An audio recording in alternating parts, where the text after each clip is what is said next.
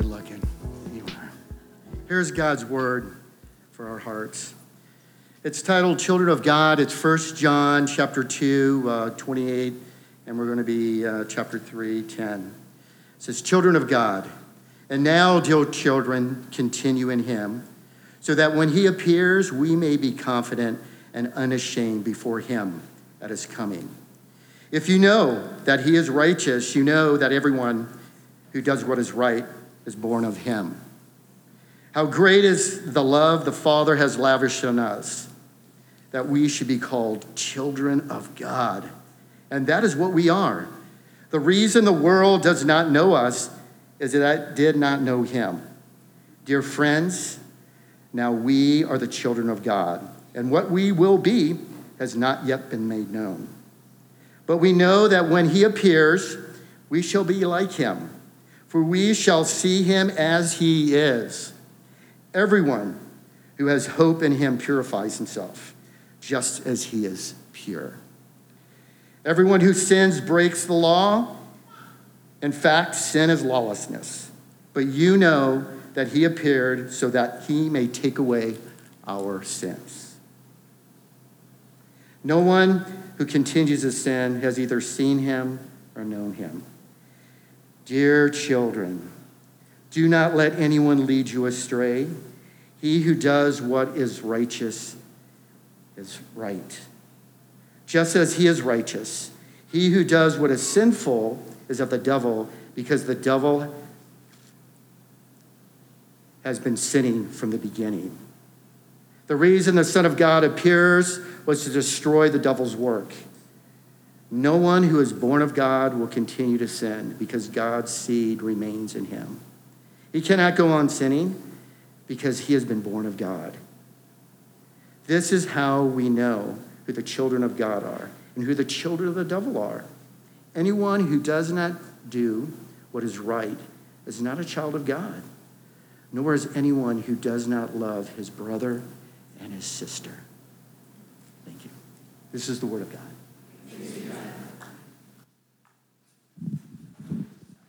Thanks, Rick. Good morning, everybody. Hey, just by way of reminder, as we're working our way through the summer, you know, um, we started out this year with two postures. Can anybody remember the two postures that we are developing through 2023? Just shout it out. What? Rest is a way of being, number one. Resilience is a way of doing, exactly. So we spent the first half of the year in Ecclesiastes, resisting cynicism as we sat at the feet of one of the chief cynics in all of history. And this summer, remember, we're building communities of love because we believe that rest comes out of relational proximity one unto another, support for one another, care for one another, love for one another. And the only way I'm convinced that the Church of Jesus Christ is going to not only survive but thrive in this coming generation is through deeply knit relational proximity one unto another we will be resilient as we are resting in God one with another, knowing each other, loving each other. And so we're spending all the summer in First John. And then this fall, just to prime the pump a little bit, I'm so stoked on this fall. We're going to spend 12 weeks in the Our Father, uh, who art in heaven, hallowed be your name. And we're going to study prayer because we believe that the way to produce rest as a way of being is prayer. And the only way that we will be resilient in this culture is through prayer. And so this fall, we've got uh, prayer on the docket, the Our Father, 12 Sundays, just breaking that prayer down, meditating in that. We're going to do a 24 hour prayer room in October. So start thinking about the slot that you want to fill for that 24 hour prayer room. We're also going to do a second round of training with practicing the way. We're going to go through their prayer modules. That's John Mark Comer and all of his stuff. And so it's just really an exciting time to be jumping in at Neighbors Church. Get involved in a community. Hope to see you guys at summer nights. It's a really easy way to just meet people, get to know people through the summer. Let's pray. We're in 1 John. Lord Jesus, thank you for this text. Thank you for this church. Thank you for salvation. Thank you for air in our lungs. Lord, John is heavy. I, I, I chose First John, Jesus, honestly, because I was ready for some reprieve from Ecclesiastes. And uh, John is, he's, he's the real deal, and he loves his people dearly, and he loves you dearly. And so, God, may we yield to the wisdom and to the goodness of John in these texts. And may we be warned and may we quickly, Lord, where we feel our hearts pricked or moved, may we be quick to respond to your spirit, for your mercies are new every morning. There's not a soul in here this morning that you have not drawn to speak to, to love, to care for, to rescue, to assure, to comfort. Do those things in the midst of this text, in the midst of this teaching, in the midst of the communion of the saints, in the midst of communion with you. In Jesus' name. All God's people said, Amen. So, we recently took about a week and spent it with my mom and my dad, my two brothers, their kids, their dogs at Lake Wallowa. Lake Wallowa in uh, eastern Oregon. It was beautiful. My father in law let me borrow his trailer. You know, we just went full Idaho. It was so awesome. Uh, and so, as is the case when families who only get together once or twice a year, which is the case with my family, the conversations around the campfire tend to orbit around the theme of family resemblances family likenesses. So, for example, my brother Troy and I, we were making our way to the volleyball courts for a not so fun, overly competitive family volleyball game. And as we were walking along, my wife was coming towards us and she said, We literally look like clones. My brother is basically a six foot four version of me. I'm way better looking though. six foot four, he's, he's uh, just a stretched out version of me. Uh, my little brother, Tyler, he doesn't have any kids yet, but he does have a couple dogs, which he treats like humans. I'm not condemning that. I plan on treating my dog like a human when we can finally convince our landlords to get dogs. Uh, the dogs are hilarious because I sound and look so much like Tyler that they're just in utter, utter confusion. I'll call their names and they think it's Tyler calling them over, but then they get to me and they're like, wait, he looks like Tyler, he sounds like Tyler, but it's not Tyler. And you could just see the confusion on the dogs' faces. It's hilarious. All three of my brothers and I, we all refer to our wives as babe. Hey babe, could you? Hey babe, what do you? Hey babe, would you grab this? Hey babe, this. And our voices are literally identical. And so sitting around the camp, one of us yells, "Hey babe, would you grab me whatever out of the cooler?" And all three wives go, "Okay." or all three wives go, "Get it yourself." You know, as we sat around camp, the talk would co- sort of bounce around which kids look like which parents. You know, sort of the MO at these situations. And we'd all laugh at the similarity of our kids to their parents. And it's not only in their appearance, but in their behaviors, in their mannerisms, in their social patterns. Uh, Alexis and my brother's wife, Katie, would oftentimes point an accusing finger at one of us, saying, You know what? That's just like you. Talking about some obsessive compulsive behavior that one of the kids has adopted. And then I would find myself glancing over at my mom and dad, and I'd think, Hmm, that's just like her. I got that from her and I gave that to him. Oh, that's just like them.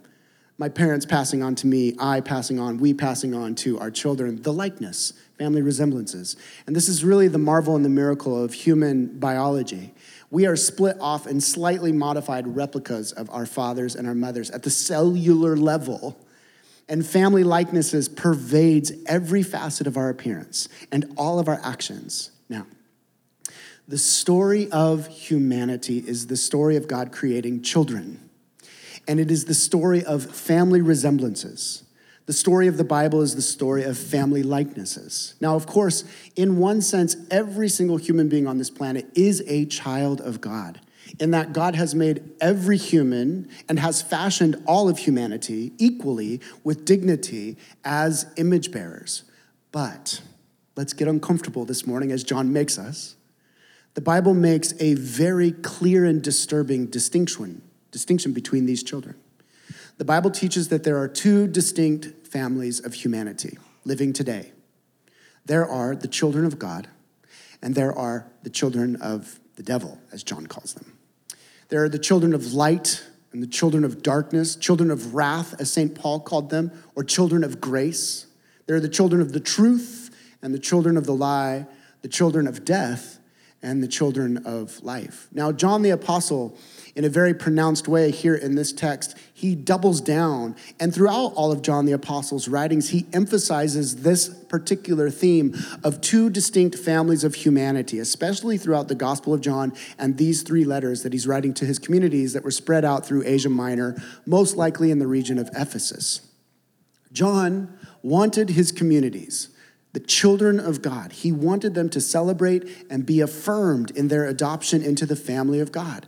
He was also greatly concerned that the same lies of the devil that had ultimately deceived the first children of God, Adam and Eve, might corrupt, pollute, and even kill the communities of Jesus, the family of Jesus.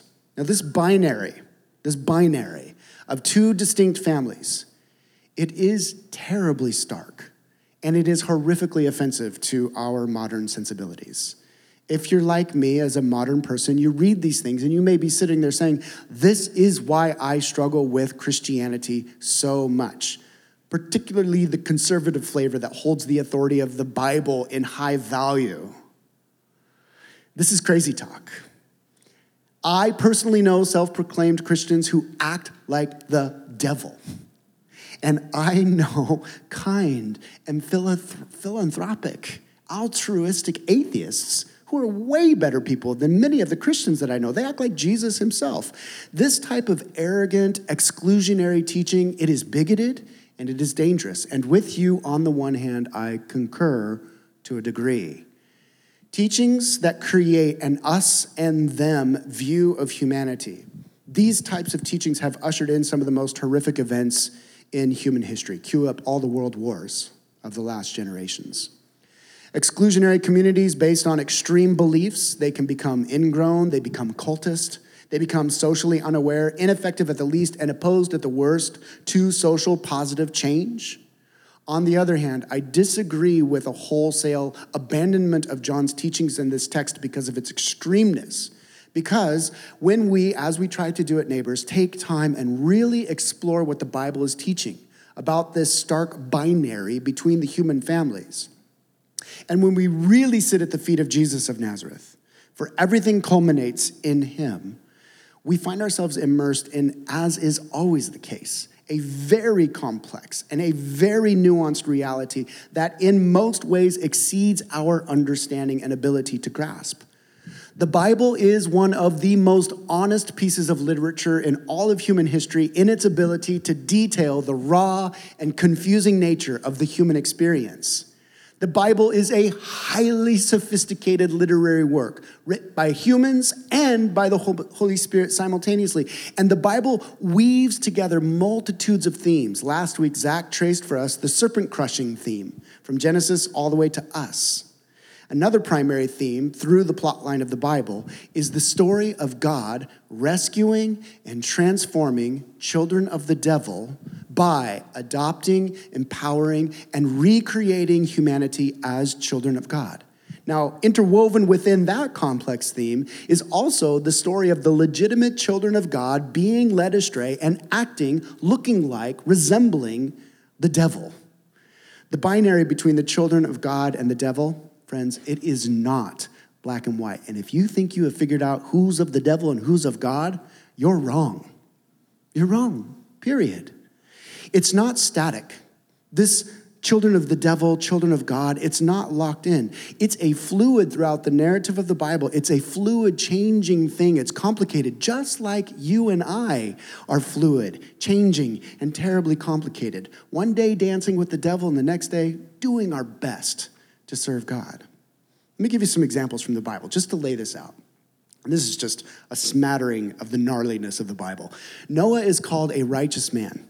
In my master's degree program with Dr. Breshears, I sat there and argued with him because I was like, there's nobody righteous. The Bible says there's no one righteous. And Gary would be like, what does the text say? Genesis says Noah was called a righteous man. He goes on and he saves humanity by building an ark to escape the flood. And then directly after the flood, he gets super hammered on wine and he ends up naked in his tent where his son does something perverted to him or his wife in this attempted coup to take over family authority. It's disgusting. Abraham. Abraham is this exemplar of faith. He's obedient to the degree that he leaves his home not knowing where he's going. He offers up his own son to Yahweh as a sacrifice, believing that God will raise him. At the same time, this guy doles his wife out twice over as a sex slave in, to foreign rulers' harems to save his own skin. Who is this guy? Moses. Moses is a murderer with a severe temper problem. And yet he's the one called to part the Red Sea by his staff, delivering all of Israel from slavery in Egypt. Samson, we all love Samson, long flowing hawk, flocks, hawk, what? Long, fl- where am I? I got up and I went surfing at 5:30 this morning. I think I'm still out in the waves, man. Samson, Samson, he's anointed by God with this supernatural strength, but the dude had this insatiable lust problem. And it kept him in the bed of women who betrayed him and his people ultimately to their deaths. What about King Saul? What an enigma this man was. The text literally tells us that Saul was given a new heart by God. He's called to be the king of Israel, and yet he begins his reign hiding in the baggage because he's so overwhelmed with the call. He's so scared of it. But by the end of his life, the man Saul was an insane demoniac building monuments to himself while murderously chasing this little shepherd boy through the deserts of Engedi, driven by envy and rage out of his mind. And that same little shepherd boy, David, very famous in the Bible, he's called a man after God's heart. And the man after God's heart commits adultery, murders the husband, and actually operates in the later narratives of the kings as a brutal warlord chieftain. And he, David just brings down unbelievable vengeance on his enemies in a ruthless tirade. The man after God's heart, David, that man's life ended with a teenage sex slave in his bed teaching his son the finer art of wrath and revenge on anybody that had opposed him. And then that son, Solomon, who was the wisest king ever to exist, ruled over the most prosperous seasons of the Hebrew kingdom, went on to disobey every single instruction in Torah in the first five books of the Bible for the kings. It was Solomon's successors who would go on and give us schools of philosophy about right and wrong living. We call it the book of Proverbs, and also the utter meaninglessness of life under the sun, Ecclesiastes. Thank God we're done with that book, yeah? Now, when we get to Jesus, we're almost there to our text for the morning. I gotta set this up. When we get to Jesus in the New Testament, this two families stark binary, it gets even more compli- complicated. At one point, Peter, we all know Peter, probably one of the closest humans to Jesus in the history of humanity. Peter is unconsciously, he thinks he's being noble and valiant for his friend. He's unintentionally opposing the ultimate will of God. And he's telling Jesus, Jesus, you don't need to go to the cross. And Jesus' response to him, get behind me, Satan. Now, this is really important, friends. Jesus accuses his closest confidant, his best friend, of operating in the likeness of Satan. In fact, he literally rebukes Satan operating through Peter. There's no with Peter, oh, Peter, I understand your confusion at my teaching and my process. There's no, Peter, I understand that your vision for your life with me isn't turning out how you thought. There's no, Peter, I empathize with your concern and your frustrations and your doubts. No, get behind me, Satan a direct rebuke of the demonic influence Peter was operating in. Friend, be discerning. Two weeks from now, we'll get into the discernment of the spirits. Who are you listening to and what power are you operating in? Confessed Christian or not? There are things behind the curtain trying to control us. The binary blurs even further.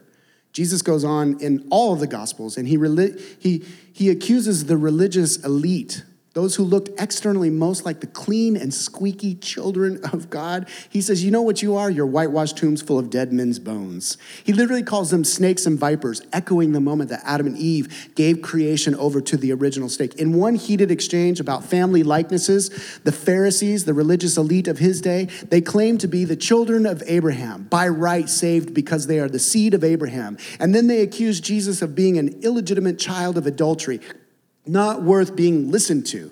And Jesus' response you belong to your father, the devil, and you want to carry out your father's desires. He was a murderer from the beginning, not holding to the truth, for there is no truth in him. When he lies, he speaks his native language, for he is a liar and the father of lies. Every author of the New Testament warns you and I to pay attention to our character, lest we be deceived and end up acting like the devil. And the New Testament is replete with charges for communities like ours to be aware that children of darkness can and will camouflage themselves as children of light. Now look at the person sitting next to you with suspicion. I'm kidding, I'm kidding. we don't know We can't know. It's so complicated, it's so nuanced, it's so sophisticated.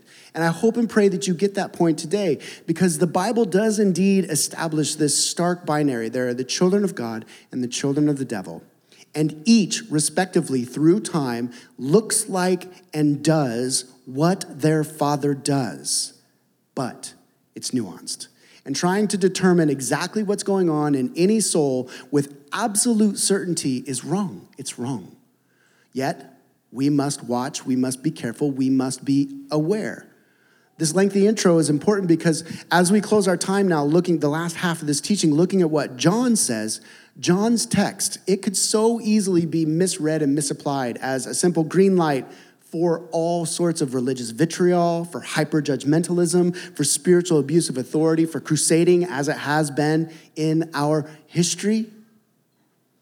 Or, more the case, without this broad context of the sophistication of the Bible and its revealing of the human experience, without that in place, you can read a text like John and just, as so many do in this day and age, which I think is demonic, I'm ready to say that publicly and out loud, I think it's demonic, simply abandon the Bible wholesale.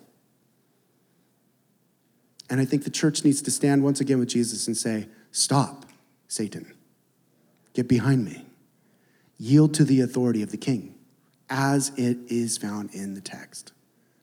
Very, very potent words from John. Because he wanted the children of God to know that they were indeed the children of God, and he wanted to warn children of the devil that they are on a path to destruction.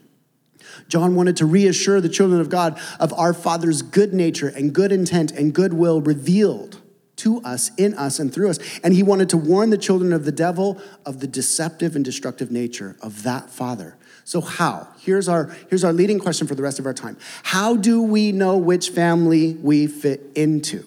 Who do we look like? Who are we acting like? If we think we might still be acting like the devil and we don't want to do that any longer, how do we actually get into the family of God? And what if we think we're in the family of God, but we're deceived and we're a whitewashed sepulcher, just dead men's bones on the inside, full of a lot of exterior religion, but no life and buoyancy and power in the spirit within? How do we know that? How can we know? John says it's all about nature and nurture. Nature and nurture. That's the rest of our time together this morning. From anthropology to psychology to genetics, behavioral ecology, neuroscience, there is no student of human behavior worth their salt that denies the fact that you and I are who we are and we do what we do because of this complicated interweaving of our inborn nature, what we are born with. The apple doesn't fall far from the tree, as the colloquial statement goes but we also are who we are and we become who we are and we do what we do as we receive nurturing through our external environment, not only our external environment, because of this thing called the cerebral frontal cortex, this big thing in the human brain that allows us to think about what we're thinking about, we're able to actually internally influence and nurture who we are and who we become and what we do. For most of us, for most of us, in this radically individualized and somewhat, I would say, somewhat, I'm not against therapy, I'm just saying somewhat over therapized cultural moment, most of us, there's a common sort of cultural story of self identity discovery. So, see if you track with this. This is my story. When you're little, you want to be just like mom and dad. I have very distinct memories of looking at my dad saying, I want to have my dad's eyes. And because I had huge brown eyes and my dad's eyes are a little bit more almondy, I would sit in front of the mirror and just try to squint them down so that I could look like my dad. But my huge brown eyes could never get there. Through our teen years and then emergence into full adulthood, a lot of us spend a lot of time and energy trying not to become like our mom and dad. For some of us, we're healing from what I would consider legitimate mommy and daddy issues. Some of us made up mommy and daddy issues. Some, eh, there's a spectrum here. There's a spectrum here, okay? Then you get to be kind of where I'm at in your 40s, where you wake up one morning and you're like, okay, I'm my dad. I'm done fighting it. I got his eyes, I got his facial expressions, I got his mannerisms. I'm gonna redeem the crap out of this as best I can. And then, and then something happens, and I'm on the cusp of this. This has been a real beauty between my relationship my, with my father and I in particular. I've matured and I've been able to say, yeah, there was this and this and this, and I've done this and this and this. I, I've been in the rodeo long enough now to do some damage myself. And we begin to actually take full responsibility for ourselves. And the finger stops getting pointed at family likenesses and family issues and all that stuff. We take full responsibility for our souls. And then we, I, have begun putting effort into mimicking the best things that my parents gave me. That's the, that's the end of maturity with family likeness. Now, John teaches that we receive this gift of being born again when we trust in Jesus' life, death, burial, and resurrection. And I will add to that, we make him our Lord, our King, when we obey him, when we make him our all. Nothing less than that births the new life in you.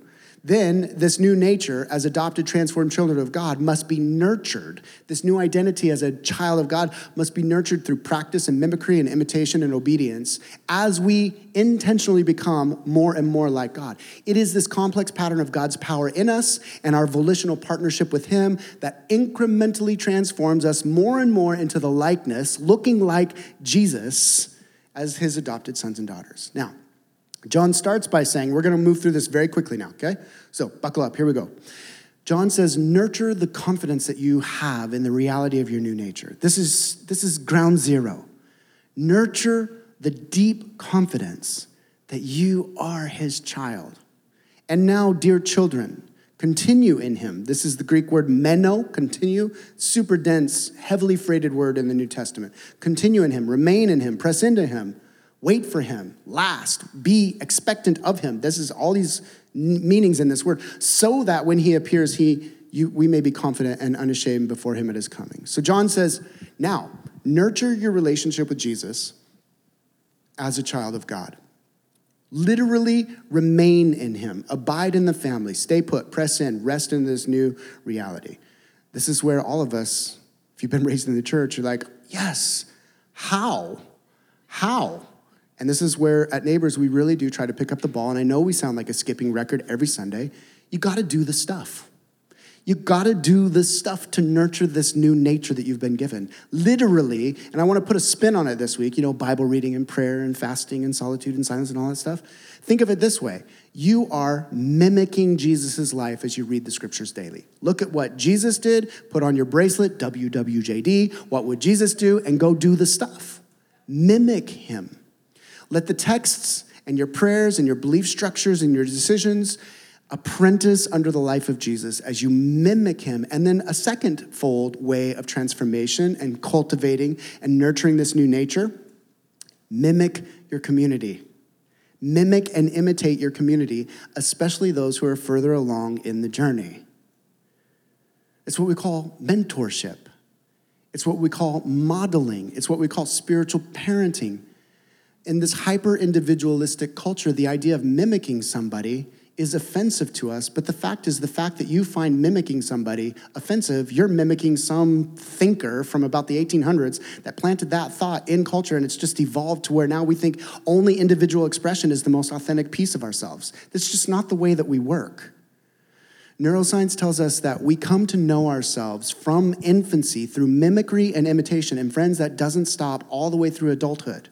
We are still mimicking each other. It's how we know each other. It's how we become more and more who we are. And so, to nurture the new nature that you have been given, you're to mimic those who have a new nature alongside of you. Imitate them. Follow their lives as they follow Jesus, particularly those who have been placed in your life with a few more years under their belt and some maturity. And know that right now, no matter where you are in the journey, somebody is mimicking you mantle of responsibility placed from the youngest to the oldest.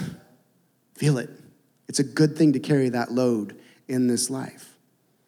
And then we do all of this. We do all of this mimicking and fasting and praying and silence and solitude and Sabbath practice and all this stuff. We're doing it all with this real hope of Jesus Christ returning and transforming all of the cosmos, bringing it under his reign. That's what John says. Be confident in your new nature so that when he comes, you won't be ashamed. You know, Every kid that has a generally healthy mommy and dad dynamic in their home, they've all heard those dreaded words wait till your dad gets home. Wait till your dad gets home. That ominous warning is usually in the context that there's been some bad or shameful behavior. Mom's just had it up to here. When dad gets home, you're dead. Imagine the contrast to that, though. The family is planning a trip to Disneyland and it's been building up, and mom's been building it up, or dad's been building it up. If it's a stay at home dad situation with mom at work, the kids have made an effort to keep it, just to keep it high and tight because we're going to Disneyland when this parent gets home. And they're practicing. They practice obedience with what? With joy and delight because they know that as soon as dad gets home, we are off to Disneyland. That's what John is community, that's what God John is counseling this community towards. He's, he's telling us to look forward to the return of Jesus and to be ready, and to nurture it with joy and confidence that we are his child, to look forward with expectation, and hope, and longing and patience, so that when Jesus establishes his rule on earth, you and I, as his brothers and sisters, will stand and all the cosmos will say, Whoa, they rule like Jesus. They judge angels like Jesus. 1 Corinthians chapter 6, verse 3. Weird passage, check it out. They rule and reign like Jesus. What you're being trained to do now is rule and reign like Jesus, to love like Jesus, this creation, for all of eternity. Now, we cannot forget this new nature piece because we're not manufacturing this identity through rule keeping. We're not manufacturing this new nature. We're discovering it, what's been planted in us through obedience. We're not earning a place in the family. We're growing more and more secure and certain in our place in the family.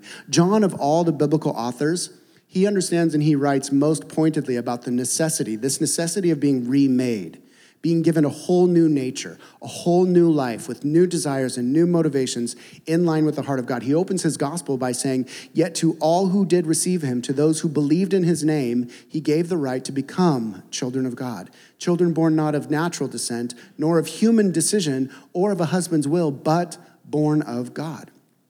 We all remember it was John who records the most famous account of Jesus and the religious leader Nicodemus Nick at night, there late in the evening, the religious teacher of Israel comes to Jesus, and Jesus has to explain to the guy, Very truly, I tell you, no one can see the kingdom of God unless they are born again. This nurture piece, or excuse me, this nature piece. We are nurturing a new DNA. It's a new creation that has been supernaturally brought about in this mystery of faith by the goodness and the mercy of God Himself. And this is important. This is important because very religious and very moral people may look so like the children of God, but have yet to be made new, not born again. Their reliance is on their religious works, on their moral stature, on the happy face that they're able to paint a picture of in front of the public, but it's not upon the love and the power of Jesus in the Holy Spirit. Very, very different. And often, friends, and maybe this will set your heart at ease, my sweet brother or sister. Oftentimes, people who are truly born again, I know this was me, I think this is still me 25 years into this gig called Christianity. People who are truly born again will go through extended seasons of struggle, and we may look like we're living for the devil, but God is still deep at work out of the nature that He has given us, slowly and intentionally bringing about obedience and transformation. It's very complicated, requires tremendous amounts of patience and persistence and gentleness and kindness.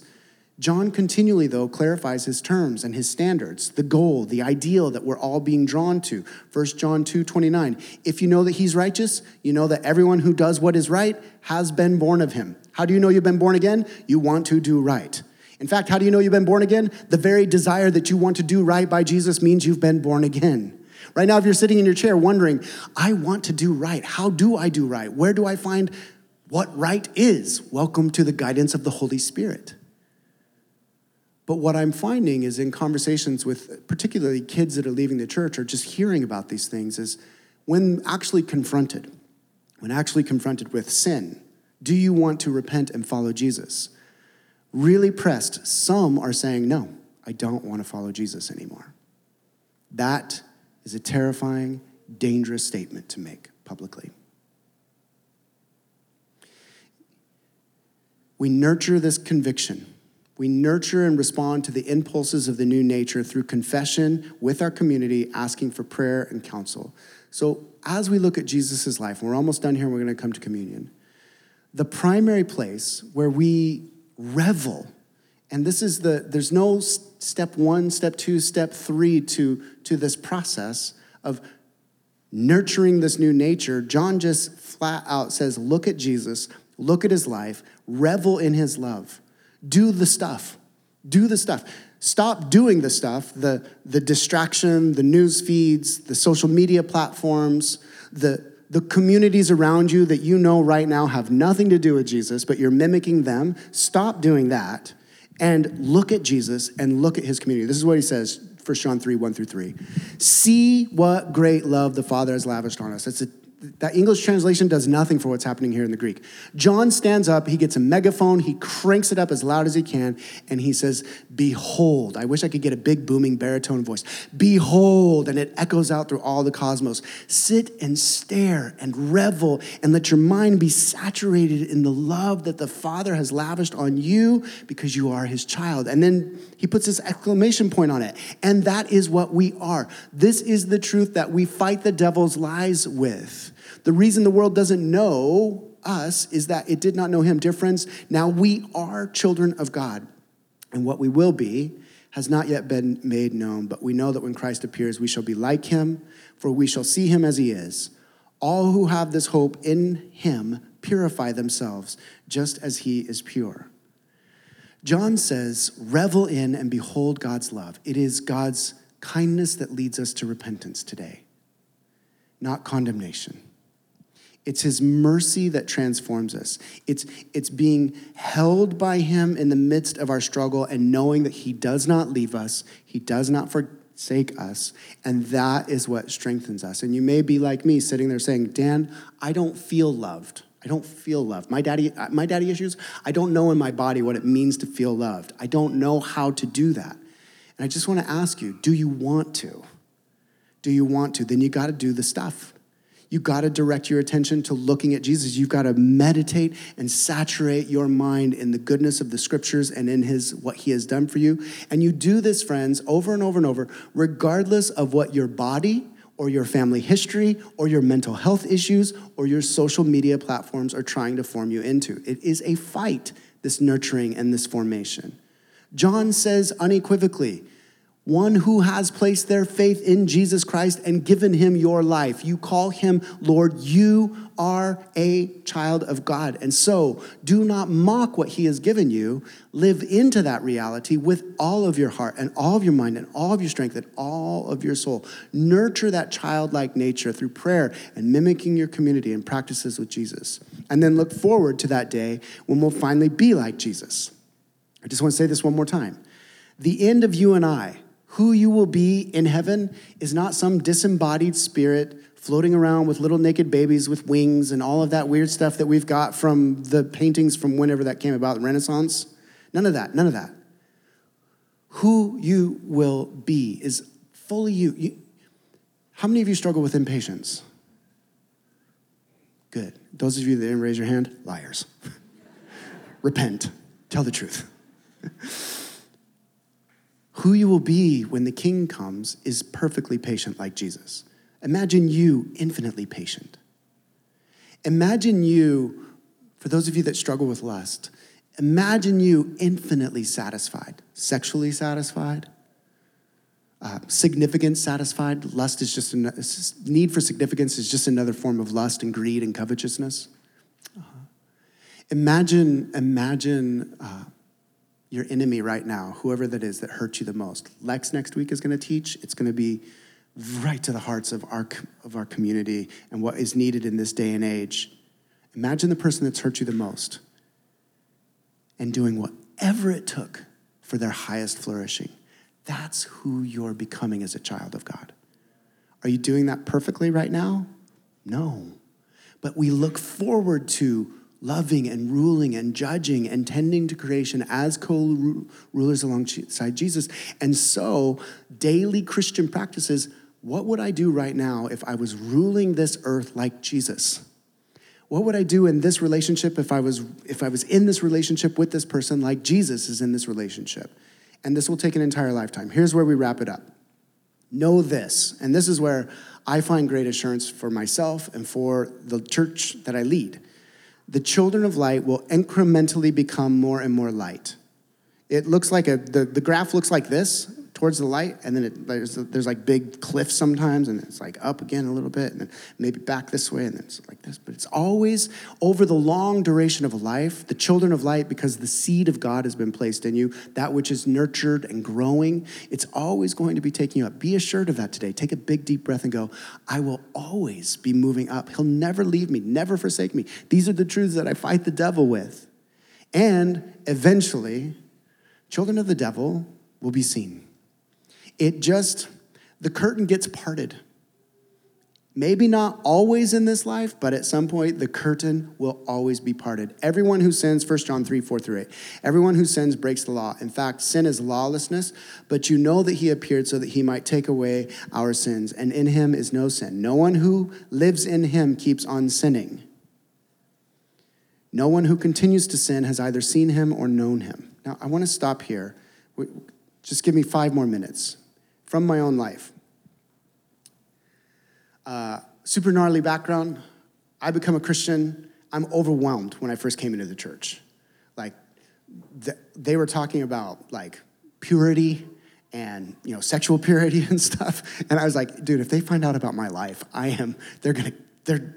I was terrified. Uh, I, I really, really struggled with my addictions for about a year. And the only way I can describe what a born again experience is like for somebody like me, a brand new believer, where that's embedded is I I would I would drink all week long, just hammered. And then I'd wake up Sunday morning, I'd be like, I am still ripped.